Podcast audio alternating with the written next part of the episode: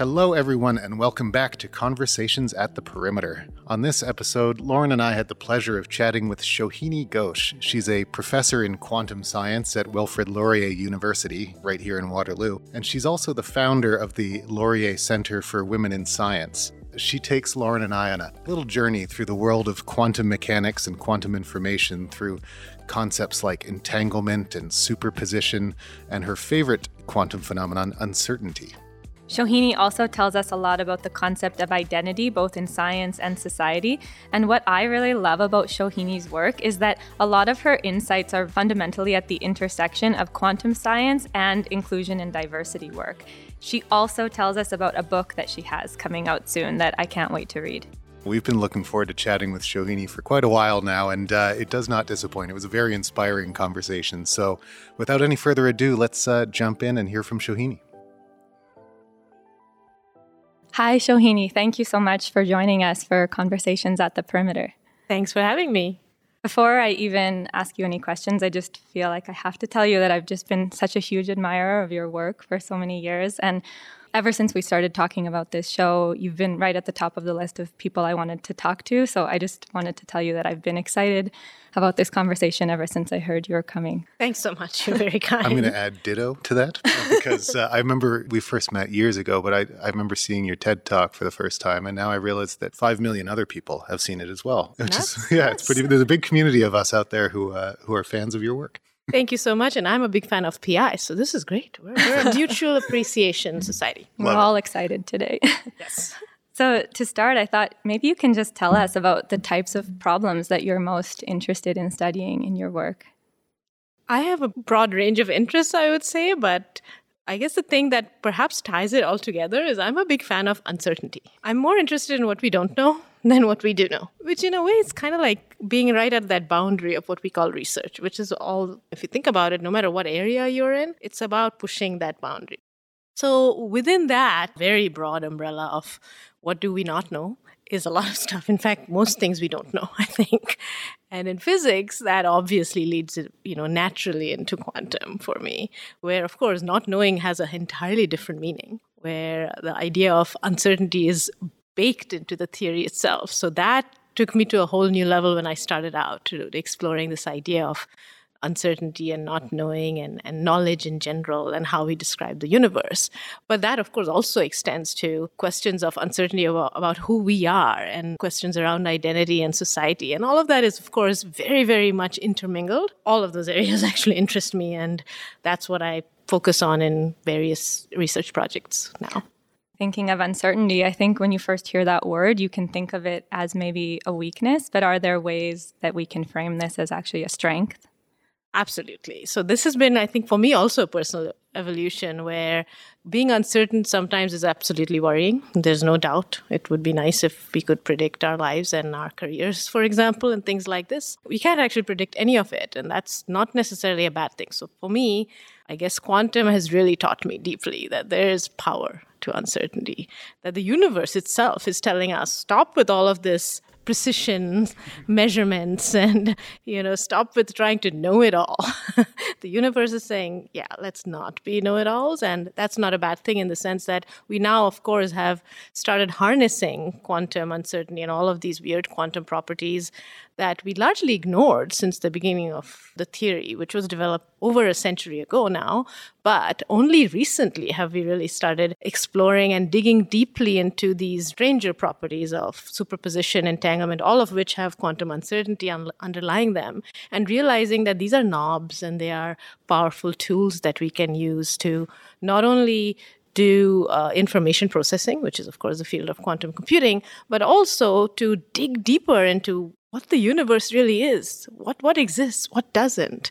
That to me really blows my mind to think about that. We actually have tools to even ask those questions, let alone answer them.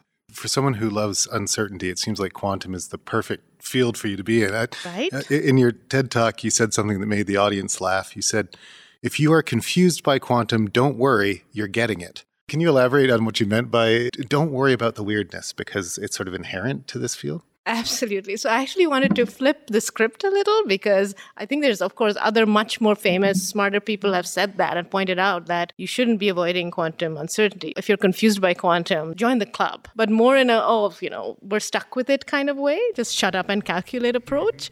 But for me i wanted to flip it and say no that's that's exciting it's exciting to know that we cannot ignore all of this fluid universe that we live in. And perhaps we should embrace it. So that's where I was going with that. You also use terms like entanglement and superposition, which are, you know, those terms are, I think, at the heart of what a lot of people find so vexing about quantum theory. Can you help us get a grasp on those ideas? Probably not, because of course, if you do, then you're not getting it. Right. Only okay. when you're confused. Help me lose my grasp it. on them. okay, I'll do my best. That I can do. So the theory is essentially what we call a probabilistic theory, meaning the fundamental description of any quantum particle, whether it's electrons or photons or any of these particles that we don't even see, is that we cannot actually know every quantity precisely. So if we wanted to know where it's going, then we don't know where uh, it's located or vice versa. There's this sort of balancing act all the time. And it doesn't matter how well we try to measure, we just can't. That's really what it means to be fundamentally unknowable. All we can do is talk about the likelihood of all of these different properties. And that's mm-hmm. only the case in the quantum realm. That's not the case in our sort of day to day existence? That's a great question because you know, ultimately we are made up of quantum particles, right. electrons being, and then atoms and so on. So we're up the chain. And mm-hmm. at some point, it seems like we do seem to know more precisely where we are and what we're doing to some extent. I mean, we even make GPS instruments to tell us these things, and our phones tell us even these days. So the fundamental question is why is it that at the quantum level, that idea of uncertainty plays a much bigger role? It's not that we don't have uncertainty at our scale. It's just the scale is different. So at our macro scale, somehow quantum uncertainty doesn't seem to play a role. And there are many other processes that actually sort of wash out and wipe out quantum features such as entanglement and other cool things. And at the quantum level, if we have just these isolated particles that are not talking to the rest of the universe and we can sort of observe them and play with them, then we start seeing that these effects are big on that scale. So that's really what's happening. You've mentioned quantum entanglement a couple of times, and I was thinking a little bit about your work before this conversation. I work in quantum matter, and I think the goal of explaining quantum entanglement is something we have in common. And I have to say, I always have a really hard time explaining it to someone outside of the field. Do you have a good way of explaining it to someone that's new to the concept? I have some way, but this is why I cleverly said, well, if you're confused, that's fine, because then I have a way out being too You're hedging clear. your bets a little. Right? Yeah. But that being said, a lot of times you hear that entanglement is about how there's some instant connection and there's something faster than light. That's not actually true. Of course, we have to be clear that there's no way to use entanglement or a connection between two quantum particles to communicate faster than light or transfer any information faster than light. So there are limits to what entanglement can do. But it is true that it's about connection between particles. That part, is true. But what's really amazing, and the part that's different from regular connection, for example, you can think about connection as some kind of pairing, right? For example, a left glove and right glove, that's paired, or a knife and a fork. Those things are not surprising entanglement. We don't call them entangled cutlery. because actually they're not. well, I will from now on. Maybe. But there is something extra about the way that connection, the pairing works at the quantum level of electrons or photons and so on. And that is that not only is there this pairing of, let's say, that's going back to cutlery. If one of the electrons is like a knife, the other one's a fork, sure. But what's interesting is that both of them already at the individual level have that uncertain fluid identity. So it's not clear which one is a knife, which one is a fork. In fact, they have this sort of possibility of being knife or fork, but we don't know for sure. So it's this combination where we don't know which is the knife and which is the fork, but if one is a knife, the other one's instantly a fork, and no matter where they are on opposite ends of the universe. Mm-hmm. So it's that balance between having that probabilistic fluid identity combined with perfect connection and pairing.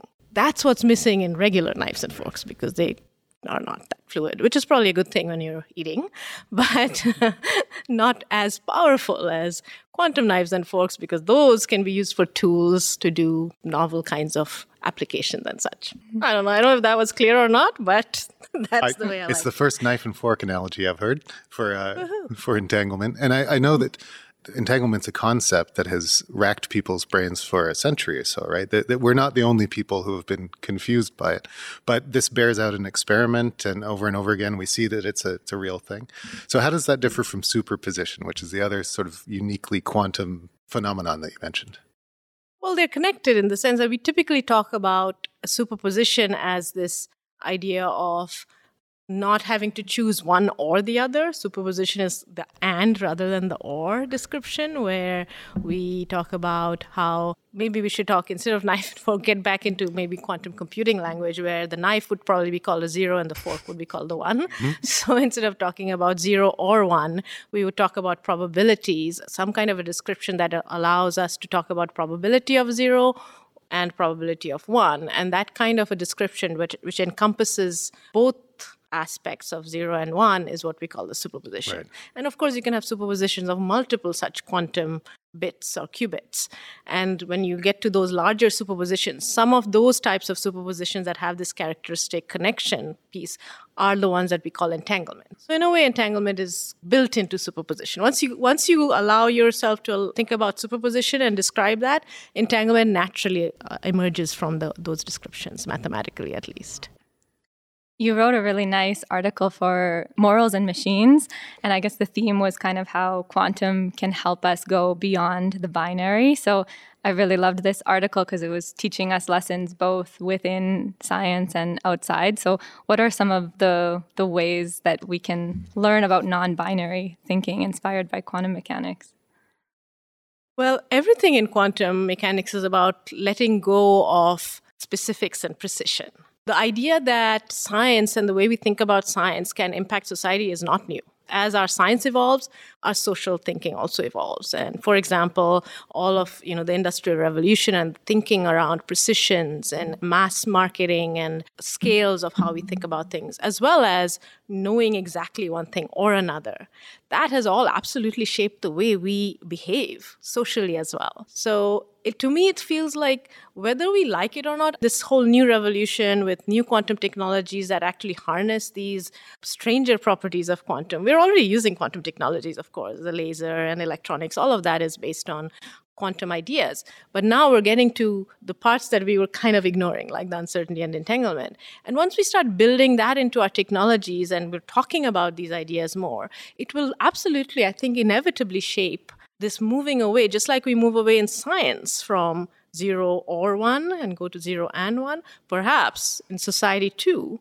we will naturally start expanding our choices from right and wrong to a more broader spectrum and not just right or wrong yes no or anytime we try to have this sort of polar opposite kind of thinking i think perhaps that will start evolving and we will get to newer ways and newer approaches which can influence so many aspects of our behavior. Whether we're choosing what we want to eat at a restaurant versus our politics and our policies and you know so many many aspects of our identities that honestly we are learning more and more are not about just one or the other. We are the intersection of so many different environments and influences and our own human characteristics that if you think about it that way it feels narrow that we've not really embraced that kind of thinking already. Is that why the term revolution comes up when we talk about these quantum technologies? Because it's such a fundamentally new way of thinking?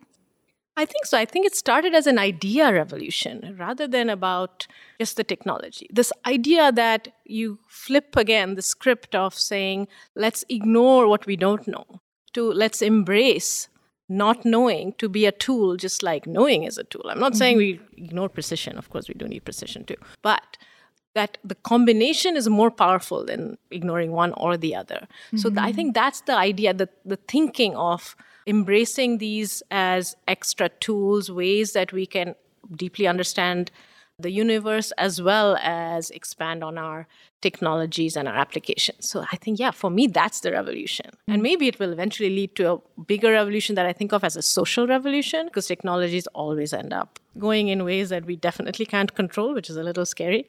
But it always changes everything. So you would call this a quantum social revolution? I think it will be. The question is what kind of social revolution? One that can be perhaps we engage in it in a more knowing way where we understand in the history of science and technology, the way society develops hand in hand with technology gives us a lot of ways to learn how we could perhaps shape this next revolution rather than just get caught up in the flow. We will be anyway. But what if we could actually choose to be more structured and more, for example, deliberate and inclusive, for example, in the way we embrace and use these technologies, who has access to these technologies?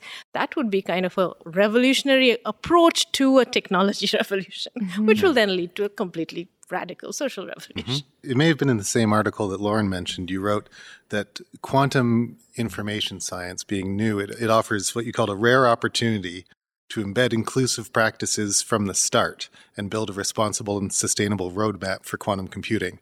So I think that's what you were getting at. We have a chance because in the broad sweep of human history, quantum theory is a, basically a brand new thing in the past century, and we haven't quite developed our intuitions and mindsets. Do you think that's something that will come over time? Quantum will seem more natural to us, more intuitive to us, and we'll be able to build our sort of social practices around that kind of thinking?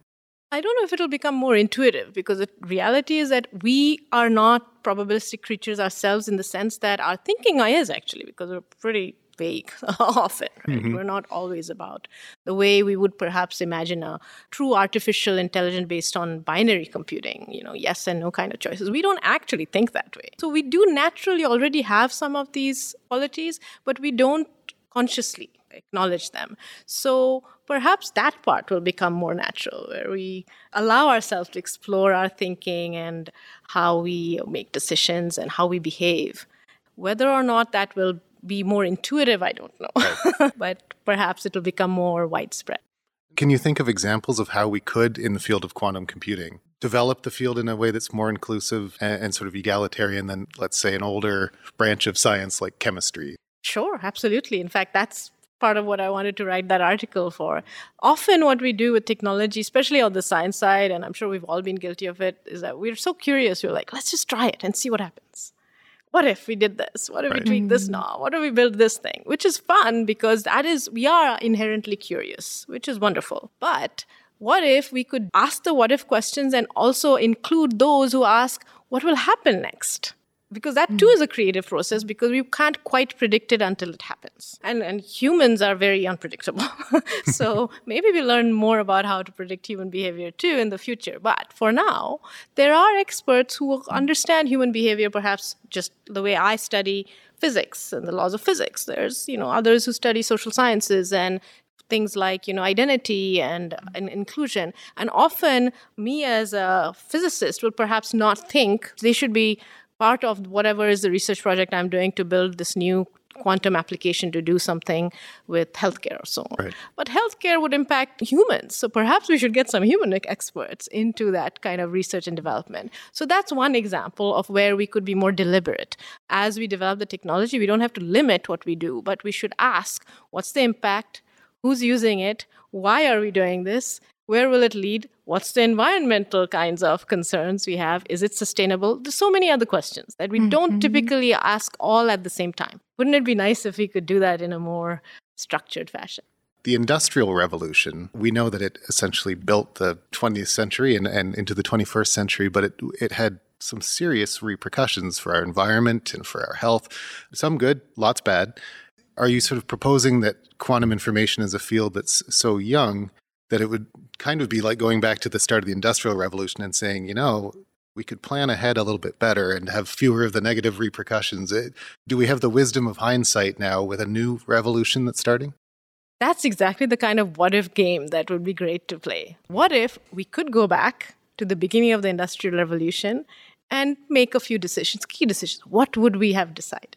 Knowing everything we know now, what would we have done different? And from that kind of an exercise, can we learn something about starting this new revolution and ask, what if we use those kinds of lessons to try to put into place whatever are those key decisions and policies? It would require, obviously, some kind of ability to predict where we're going, and we'll never get that right because there's just no way. But history does have some guidance for us. Exactly. Yep. Right now, our approach is we don't even look back at history. We know industrial revolution happened, but that's about it. We don't really take it as a lesson that we now use for the future. There are, as I said, expert scholars who do actually think about history, think about political science and their causalities and correlations. So I think it's happening, but we don't necessarily then include that as we roll out the technologies. It's all being done in silos, which has always been kind of a problem with research. So here's a chance for us to break those silos. Are there particular tips or strategies that you think the leaders and developers of these technologies should have in mind as they roll out new devices? If there's a leader who's in a policy meeting, first things first, look around the table. Who's at the table and who's missing? That would be number one step. And it's amazing how much you can learn just from that alone. Because I don't think there's going to be one person who will be able to make all the right decisions. So find the team that can really bring in all of the skills and the expertise you might want to think about at least. So I don't have all the answers, so that's part of the problem. I would want to look around the table and say, who would I collect to answer all these wonderful questions? But mm-hmm. just right now, in the few minutes we've been talking, we've had so many questions that I feel like would need a lot of time to even explore and understand how we would go about actually rolling out a more deliberate approach to technology. And it doesn't have to be just quantum. Quantum is one example mm-hmm. where it's a young field, so we have that chance. But so is machine learning. And they're probably going to intersect. They already are to some level. So this could be something that becomes a framework of how we, as a society, engage with technology going forward. In this conversation, we've been using the word identity many times. You know, I think you first started talking about the identity of a fork or a knife or a spoon. And then, of course, we can also think of this in a more personal context. But it seems like this is a pretty fundamental word to a lot of the things that you're thinking about. Can you tell us a little bit more about identity and why you think it's so important to be considering? It's something that's central in both to our to the physical world that we interact and to our social spaces and just more broadly everywhere whatever we do it's about how we interact with whether it's other human beings or with other objects or even our imaginations and even things that are not there, that don't exist. Everything is about that interaction and then engagement. And that has everything to do with who we are and what shapes us. So to me, it is really an important piece that connects many of the projects that I work on personally, where other than physics, I do think a lot about who I am too as a person because whenever we meet new people and we introduce ourselves, we have we say, "Hi, my name is so and so, and I am such and such," right? And who am I, right? For one thing, the fact that "am" is the key word is already interesting. Instead of telling people what I do or what I love or what I'm interested in, we always lead with the "this is what I am," which honestly seems like again one of these very known concepts where somehow I'm supposed to already know that I am. There is no room for uncertainty there. I am such and such. Mm-hmm. So this is what I mean. It's it's built in this idea of knowing everything. So questioning that automatically means questioning not just my own identity, but what does society mean about who I am and you know whether i'm a physicist or let's say i'm, I'm an immigrant to canada or a woman or a certain age or i have certain i have certain abilities whether i'm healthy or if i uh, you know whether i have there's so many things i can't even think about all the different identities we have. So to me it's important to explore that and it can't really be separated out and say okay here i do physics here and then i think about identity here. To me they must connect and they always do. It's interesting because I, I, think a traditional look at science would say uh, there's there's the science in one compartment of your life, and then there's the rest, the the personal stuff. And at what point in your life or career did you realize that they're not separate domains, that they're intermingled like that and evolving over time? I started absolutely traditionally, as you described, as in thinking about everything very separately. And you know, when I was grad student physics, and I've talked about this often, where I did notice that it was kind of lonely because there weren't that many women in the room, and there were certainly not many people of color. I did all of my uh, grad study studies in the U.S. in the Midwest, but back then I thought, okay, who cares? That's not relevant. I'm in a physics classroom. I'm doing physics work. So if I do great physics, nothing else is relevant. That was my approach. That if I do physics, that's going to be everything. And it took a long time for me to eventually realize that it's not just about whether I do good physics or not, because it's not who I am and how I'm perceived does matter. And it's not necessarily always even a level playing field in terms of how your work is perceived or not. So even if I do great work, perhaps, you know, it won't really get acknowledged depending on who we are and who's there and the fact that there are few women and there's challenges absolutely systemic barriers and challenges and biases that we all have that impact how we can do our physics or whatever other area that we're talking about. So that's how it started evolving where i'm like okay i'm, I'm forced to face it in my own career and my own life. And then i realized that it's not just me alone so the more I thought about it, the more I'm like, I don't know much about what it means to be a woman or a physicist and all of these identity questions. I'm not an expert on any of that. And all universities do exactly what you describe, which is separate out. Okay, you you go into the arts degree or the science degree, everything is very separate. So I didn't know students who were able to discuss these kinds of questions. And we're told to ignore it. So I, I was a very well programmed science student it took a while to break out and realize, well, maybe I should go find others who know more about this. Which, you know, it didn't happen until my early days as a junior faculty member that I got to mm-hmm. interact with other researchers from other faculties who were in psychology, social science, gender studies. And that really opened my eyes. And I realized, yes, there's research, there's expertise. I can understand more about these kinds of questions of context. And it went from there to eventually realizing I have to deprogram myself and try to think more holistically. And it does align with my physics in the sense that that's what I'm doing already in quantum, where I'm deprogramming from the you know zero or one and trying to embrace this new framework of computing, a new way of thinking, which could absolutely be expanded to new ways of being broader in intersecting all of these different aspects. So well, we also had a question that was sent in about how you find this balance in your work or how you incorporate some of these different ideas at the same time. So, this question was sent in by Priyal Bordia, who just completed her undergraduate degree in physics from Mumbai University. She asked, being a physicist and a strong advocate of inclusion, diversity, equity, and accessibility, what were or are the challenges that you faced or are still facing to maintain balance between the different types of work that you do? Great question. So I'll answer by saying I don't see it necessarily as a balance, as in there's some ideal proportion of 30% of this and 70% of that, or on Tuesday it's that, and then Wednesday it's something else. That's the this, urge for certainty that is contrary to the quantum urge.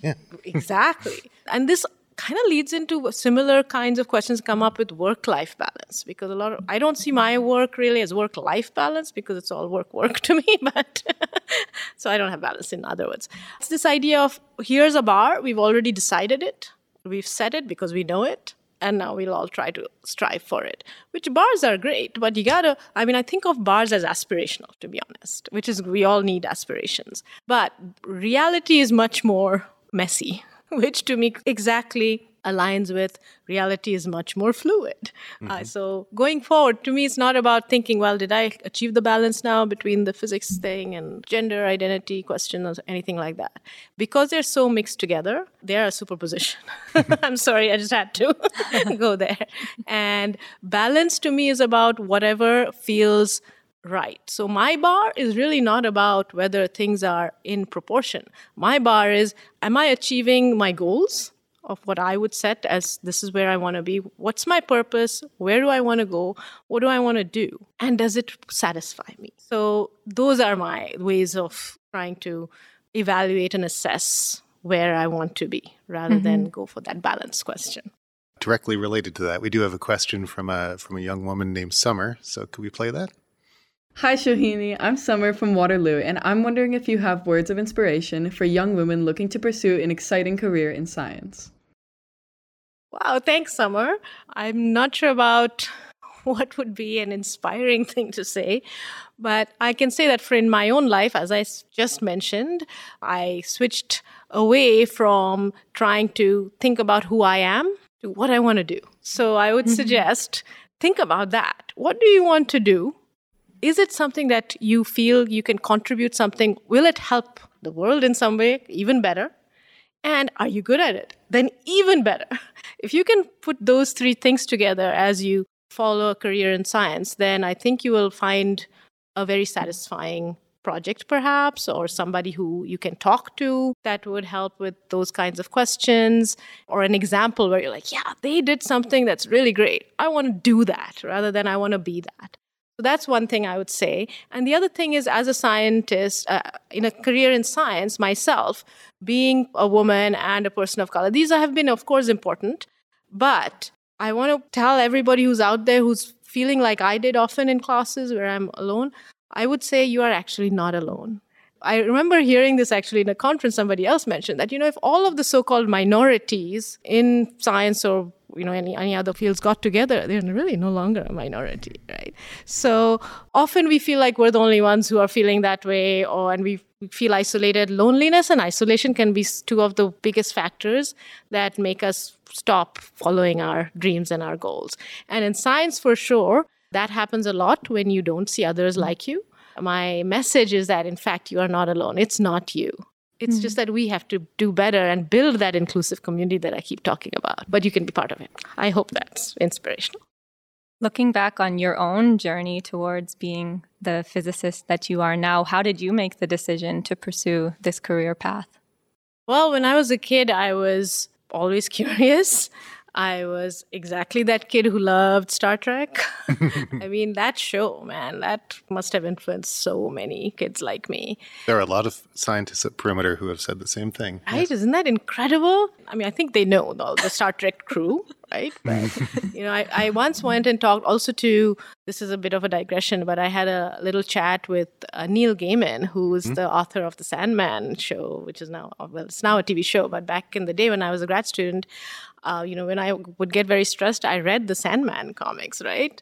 And so I had this chance to talk to Neil Gaiman, and I said, "Thank you, Neil Gaiman. You got me through my PhD."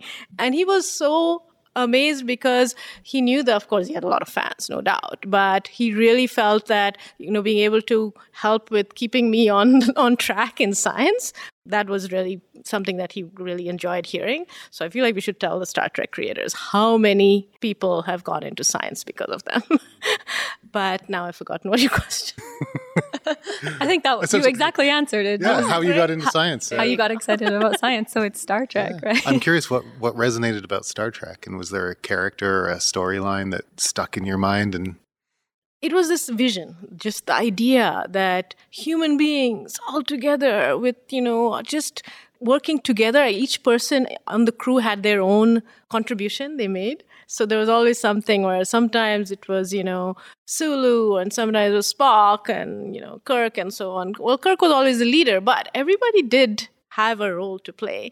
And of course, being able to see that such a variety of different activities happening in space and being able to transcend all of our limited sorts of worries on earth and be able to leave it all behind and think that big. To me, that idea was just wonderful. I, I would just sit there with my jaw on the floor most of the time, no matter what the show was about. It was just that being able to share in that was really special. And how about deciding to pursue quantum? Is that was that also somehow sparked from Star Trek that you decided to explore Did you quantum? want to teleport people? Beam, beam them up? I had no idea. I had no idea one day I'd be able to sit somewhere and say, Yeah, I just wrote this paper about teleportation. I mean, oh my gosh, if I could tell my younger self that, oh, that would be Yeah, what would she think if, if your if her older self said, Oh, you're studying teleportation for real? She yeah, you're an alien from a future world, be, you know, trying to trick me into something. That's the Star Trek skepticism. Exactly. Yeah. But uh, no, I think that for me, quantum, of course, was not connected back to when I was a kid. I did do a summer project as an undergraduate. I highly recommend that if you can get a chance, if you're an undergraduate student and you want to, you know, explore what science is all about, then a summer project is great because in class you learn a lot sure but you don't get to explore on your own. You don't get to dip your toes into these waters where you don't quite know the answer. For me perhaps that's the moment where i started really understanding oh not knowing is really fun for me because i didn't know anything in that project. You know my professor was super patient. He gave me this calculation to do. Later on i i realized it was about a particular quantum hamiltonian and so on. I didn't even know what any of that meant. I was just calculating blindly but i kind of had to get the code to work and calculate mm-hmm. something. And I knew there was a new thing, and eventually it would be used to understand something about electrons and so on. So that was my first taste of quantum. You know, I could do the calculation. So my professor suggested that I should perhaps think about grad school in, in quantum. And that's how it started. And once I was in, I'm like, well, yeah, this is this is for me. Nobody knows anything, and you're supposed to not know things. So, obvious. You're starting on the right foot. well, we had another question that was sent in, kind of of how your research has evolved since that time. And this one was actually sent in by a former student of yours and a former podcast guest of ours, Meenu Kumari, who's a postdoctoral researcher here at Perimeter. Hi, Shohini. This is Meenu. My question is related to your PhD and postdoc times. Given the current revival of the field of quantum chaos in multiple contexts, would you like to briefly tell us a bit about your fundamental research in quantum chaos in your PhD and postdoc? It would also be great if you could first recount how you started working in this field in your PhD in the first place. Thank you. Thanks, Meenu. I'll start with the last question, is how I started. So in grad school, I I was working on this one project. Again, when you start, you don't quite know what you're doing. So my professor, this was my graduate school professor Ivan Deutsch, who was my PhD supervisor. He said, "Why don't you, uh, you know, explore this one system that we've been thinking about for a long time? It has to do with an electron, again, in a particular system, controlled with certain magnets and lasers and so on. Why don't you model it and try to understand what's quantum about it?" And in order to understand what, when something is quantum, you want to compare it to when it's not quantum, really. So his project to me was why don't you model it, but not as a quantum particle? Model it as just a regular, what we call a classical model. So that's what I did. I went and wrote down the model and I started coding it up, trying to see what would the behavior be, what would the trajectories look like as this electron feels all these forces. A pretend model, really, of mm-hmm. classicality. And it wouldn't work. My code, no matter what I did, I kept getting this weird sort of everything looked random all the time. And when I changed something small, everything again changed a lot. I had no idea. It didn't strike me that, of course, that is the signature of chaos. When you change something very small, you know, it's like the butterfly flaps its wings and then you get these storms. That's really what I was seeing, but I didn't know it. And luckily, when I showed it to my supervisor, there was somebody else in the team who was able to recognize and say, "Oh, are you sure that's not chaos?" So that's how it started. And then, of course, I went and learned all about it, and it, indeed, it was chaos. And for me, that became such a key question to me: What's quantum about quantum? So over the years, the systems I've studied to understand chaos have evolved. Turns out it's still one of the open questions in quantum, as in we don't quite know why we have this phenomenon that we see in the weather patterns and so on at our macro level, but we don't quite know how it manifests at the quantum level or if it does at all. That's a pretty big thing not to know. See, I'm like, wow, a big thing that's unknown. Yeah. This is like a magnet for me. so, that's amazing. Yeah. And so that's why, why I continued in that area. And my next step was to try to think of how can we actually even study some of this in the lab rather than just do the calculations and simulate it and luckily, at the time, my uh, my supervisor Ivan Deutsch was working quite closely with an experimental group led by Poul Jessen at the University of Arizona. So that's how I got connected to that group. And over the years, we ended up developing an experiment to try to see what happens when you have these individual electrons that are evolving in this particular a model that I had already modeled classically. So classically, we saw this chaotic behavior. Question is, could we see any glimpse of that at the quantum level in the actual experiment? And you know, turns out it's of course quite difficult. For me, it was easy. I could just change some numbers on the computer, but to map that into an experiment and do it, of course, took a lot of time and effort. And you know, the, the group at Arizona was amazing. But eventually, we did. We, we did an experiment where we could actually observe We took photos of this individual electrons that were evolving in this particular controlled uh, um, sort of Hamiltonian, which is really a, just a fancy word for a control system where we control all the lasers and magnets. So we took photos or images, really, not real fo- uh, photos, but a way to make a photo of what this system is doing. And then you overlay all the photos at different times and put them all together, and it's a movie.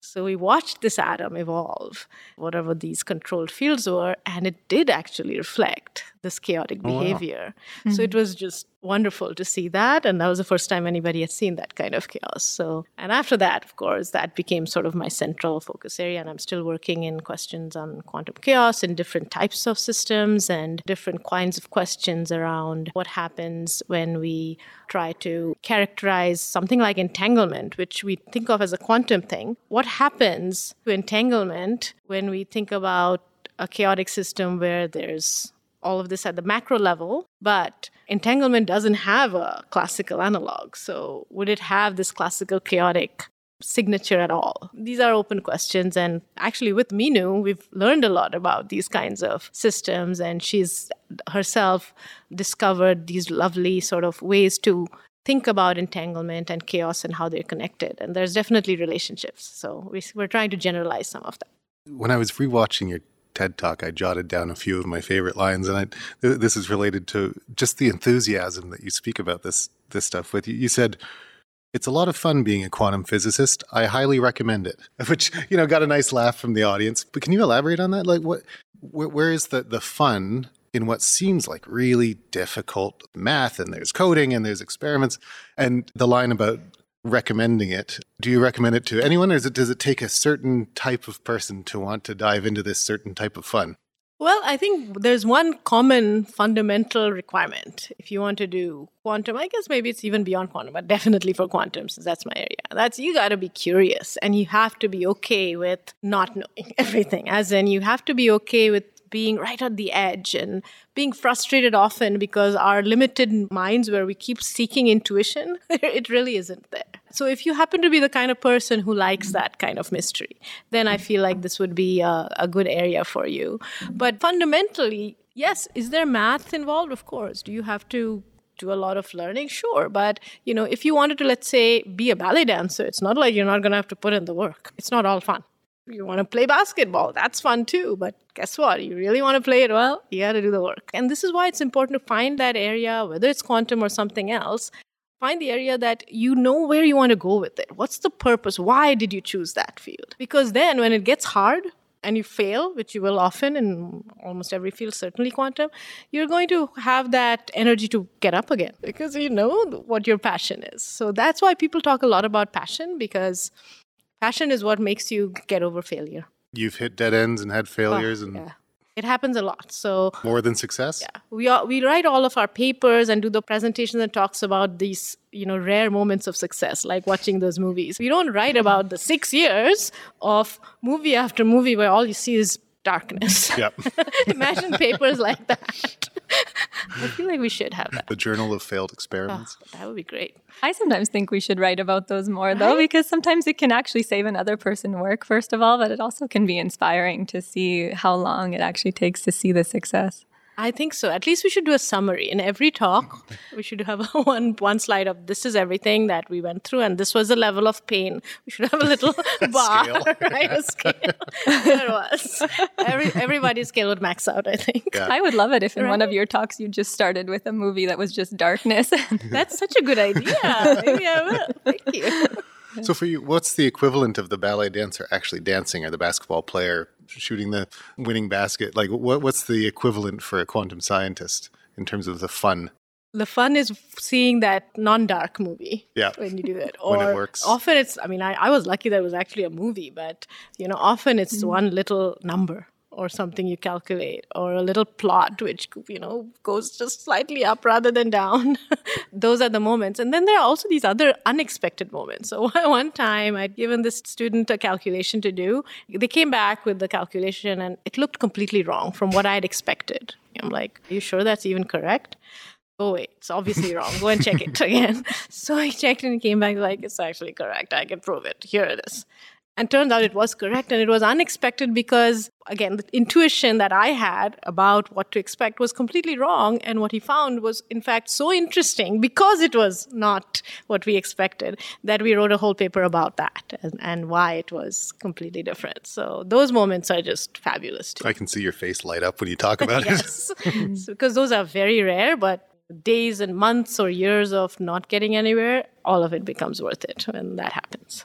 And Shohini, in addition to being a professor in working in the, this quantum research, you're also the director of the Laurier Center for Women in Science. Can you tell us a little bit about this center and what the goals are for it?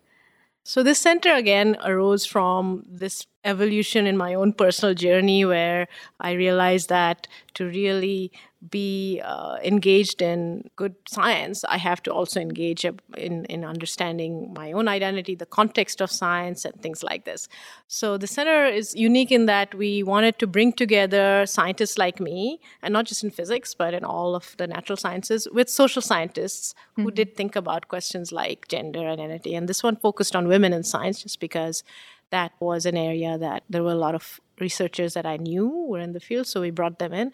And it was about bringing those two pieces that were usually siloed together and getting new conversations started and then developing scholarship based initiatives to try to be more inclusive and uh, find out what the problems are and then address them going forward.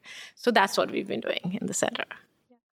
And what are some of the key problems you've identified and some of the solutions you've been working towards? What we've been focused on actually for a long time is how can we do things like girls camps or you know outreach that interests girls in science. Turns out girls are quite interested in science and then there's all all the math camps to try to make girls better at math but girls actually are outperforming boys at math and we're still having math camps for girls. So what we found is that the initiatives are often not aligned with what is a real problem. Similarly with things like mentoring, you know, women are over mentored to be honest right now because mm-hmm. it's all about let's help and support them somehow it's not that that's what's missing. It's about is the system at providing enough opportunities in an equal way? No amount of mentoring will help if already there's a totally skewed sort of system where there's no way for a, a woman to climb beyond a certain point. So, really, what the discovery was that, that there are all kinds of systemic and bi- barriers and biases that are not being focused on. On the other hand, all the initiatives were more about fixing the women rather than fixing the system. So our big motto became fix the system, not the women. Mm-hmm. I think that applies to everything that we do. Mm-hmm. So, for example, we're not doing things like math camps. We are doing mentoring, but framing it as something that's really about adapting to a system that is flawed. So until the system is fixed, of course, we need more of that mentoring, and we need to have that extra help and you know support that's missing because everybody's not starting at the same point and giving the given the same push. So that's why we are addressing these questions. But the long term goal is fix the system which is why we were involved in things like canada's dimensions charter which is about a systemic evaluation across canada and trying to build policies uh, a culture of change rather than just individual help and this problem of building a culture of change, I think it can sometimes feel very overwhelming and hard to know exactly what to do. But I know for myself, sometimes some of the moments that have felt most inspiring is when I realized that just a very simple change that I could make you know, writing something differently on a course outline or something like this, which I can very easily do, can actually have a big impact on some students that I'm working with or something. Are there any small things like that that any theoretical physicist could implement to make academic environments a, a little bit more inclusive? So many. Where to start? we do actually have lists, and I'm, I'm happy to provide them. For example, to build on what you were saying about small changes in the classroom, if you were to open any physics textbook today, and look for names of physicists, you'd find Newton and Einstein and perhaps Bohr mm-hmm. and Maxwell, you will never find a single woman's name. Not even Marie Curie is actually in, included in physics textbooks, perhaps in chemistry textbooks, but not physics. So there are zero names. So that's one thing that, as an educator, if you happen to be teaching a course, if you look at the topic you're teaching and do a little bit of digging, it'll be amazing how many women have contributed who are not being mentioned at all. And there's so much inspiration to be had in their stories because typically they did it, you know, while they were facing many challenges and biases. So that's something that can be done that we can all work on. As a researcher, one thing that I've been doing in my own papers is there's always an acknowledgement section that we put in where we thank people who are involved in it and I put in a land acknowledgement so that it's documented that we are on this land of indigenous peoples. So I think that's something we could all do. Imagine how many research papers are submitted and published every single day. Imagine if we all did that. That's true documentation. It goes beyond just what we do today because it's in the record. So that's another example where it takes zero effort. Once you have it, you put it into all of your papers. Mm-hmm.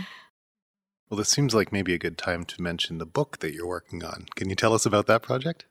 Yes, so my own effort to exactly uh, do do my part to tell these stories about all the women who have been ignored is to sit down and write about them. So for the pandemic, that's been my big project. that's your lockdown activity.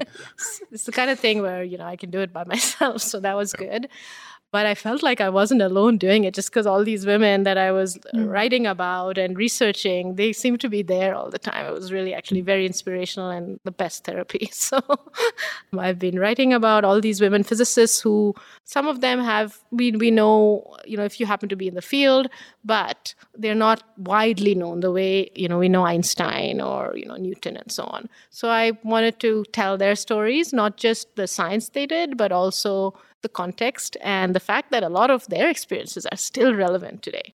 So I approach it through my own experiences. So that's what the book is about, and it's going to be published next year. And I hope lots of people know about lots of women from all around the world who've actually transformed physics.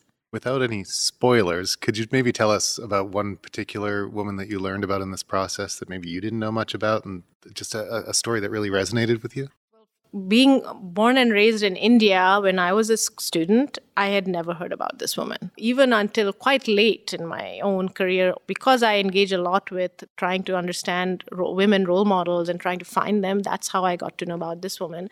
But she's really not that well known as yet, a little more than before. And her name is Bibha Chowdhuri. And it's amazing to me because she's actually Bengali like I am. She's from Bengal. And she has this incredible story because she was born and raised and did most of her work while India was still a colony. In that context, she got a PhD in physics, worked with two different mm-hmm. Nobel Prize winners, I was involved in the discovery of two different fundamental particles in nature, mm-hmm. never got acknowledgement for any of it, but she published like four different articles in Nature itself, you know, the, mm-hmm. the uh, journal, which is unheard of even today to have that many. And she just published them back to back. I know. She was really an incredible person, and it somehow didn't seem to bother her that you know she didn't get the kind of acknowledgement and recognition that others were getting that for work that she herself was doing. So, and that was of course a very common thing unfortunately. But that combined with the context of india you know un, under british rule and lack of funding lack of support lack of infrastructure and yet there she was discovering everything about the universe. And all the women have these kinds of huge stories. We're not talking about small discoveries. Discoveries at that level that just don't celebrate, which doesn't make sense. Imagine being a, a little girl growing up in India and not knowing this woman's name. Mind boggling. Does the book have a title yet? The working title is Invisible in as in parentheses because of course it's about shining a light on all these invisible discoveries. So as you said, many of these scientists have been invisible for many years, but I guess there's also many other women who could have been amazing scientists who didn't get to because of the systems that we have. So, do you have hope that this is going to change in the future, that there can be more women that can benefit all of us? I absolutely have hope, but I know that the numbers are quite flat in the sense that we haven't seen much of an increase in over the last decade. It's just, there's been some, but at the rate we're going, we're talking about a century or more before we even get to equal numbers of women at higher ranks. And the thing is, it takes time, of course. So, for example, right now we know in Canada at least that we're roughly at about 20% of high school students when they choose what major they want, about 20% choose physics. But that means that 10, 20 years later, professors in Canada, at max, unless we get many from outside, at max, we're going to have 20% of our physics professors are going to be women. And that will be 20 years later. So this is why it'll take about a century. So we need to start now and we need to do it better than what we're doing now.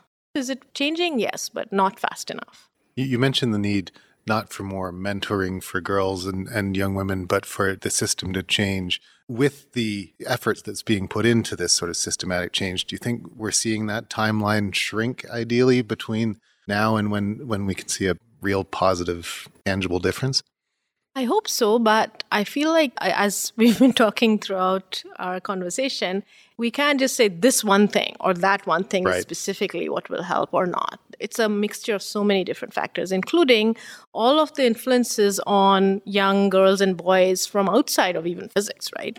Go to any toy store and go look at the girl section compared to the boy section. They're not the same. It makes no sense why they should be different, but they are. So until we can change all the toy stores, all the bookstores, what we see on TV, what we are doing in, you know, gatherings, how parents are interacting with their kids, there's just so many pieces. Until we can change all of that, we're not really going to address the issues.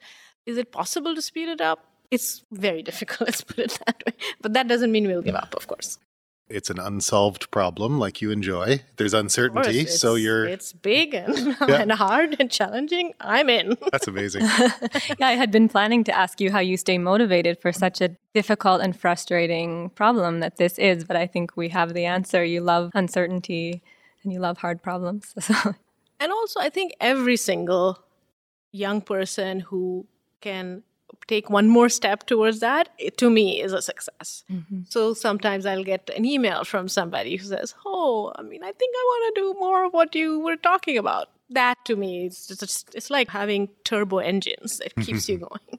Mm-hmm. So yeah, that's really important. You know, one person at a time. We're gonna get there. I really love seeing some of the lessons that you've been able to share that really come from the intersection of making environments more inclusive, but also your quantum work. We talked about how this can teach us about not being susceptible to binary thinking. I know you also, in one of your talks, talked about how the universe doesn't care about gender, so we shouldn't either, things like this. I mean, are there any other unique lessons that you've really only been able to learn because of working at this intersection?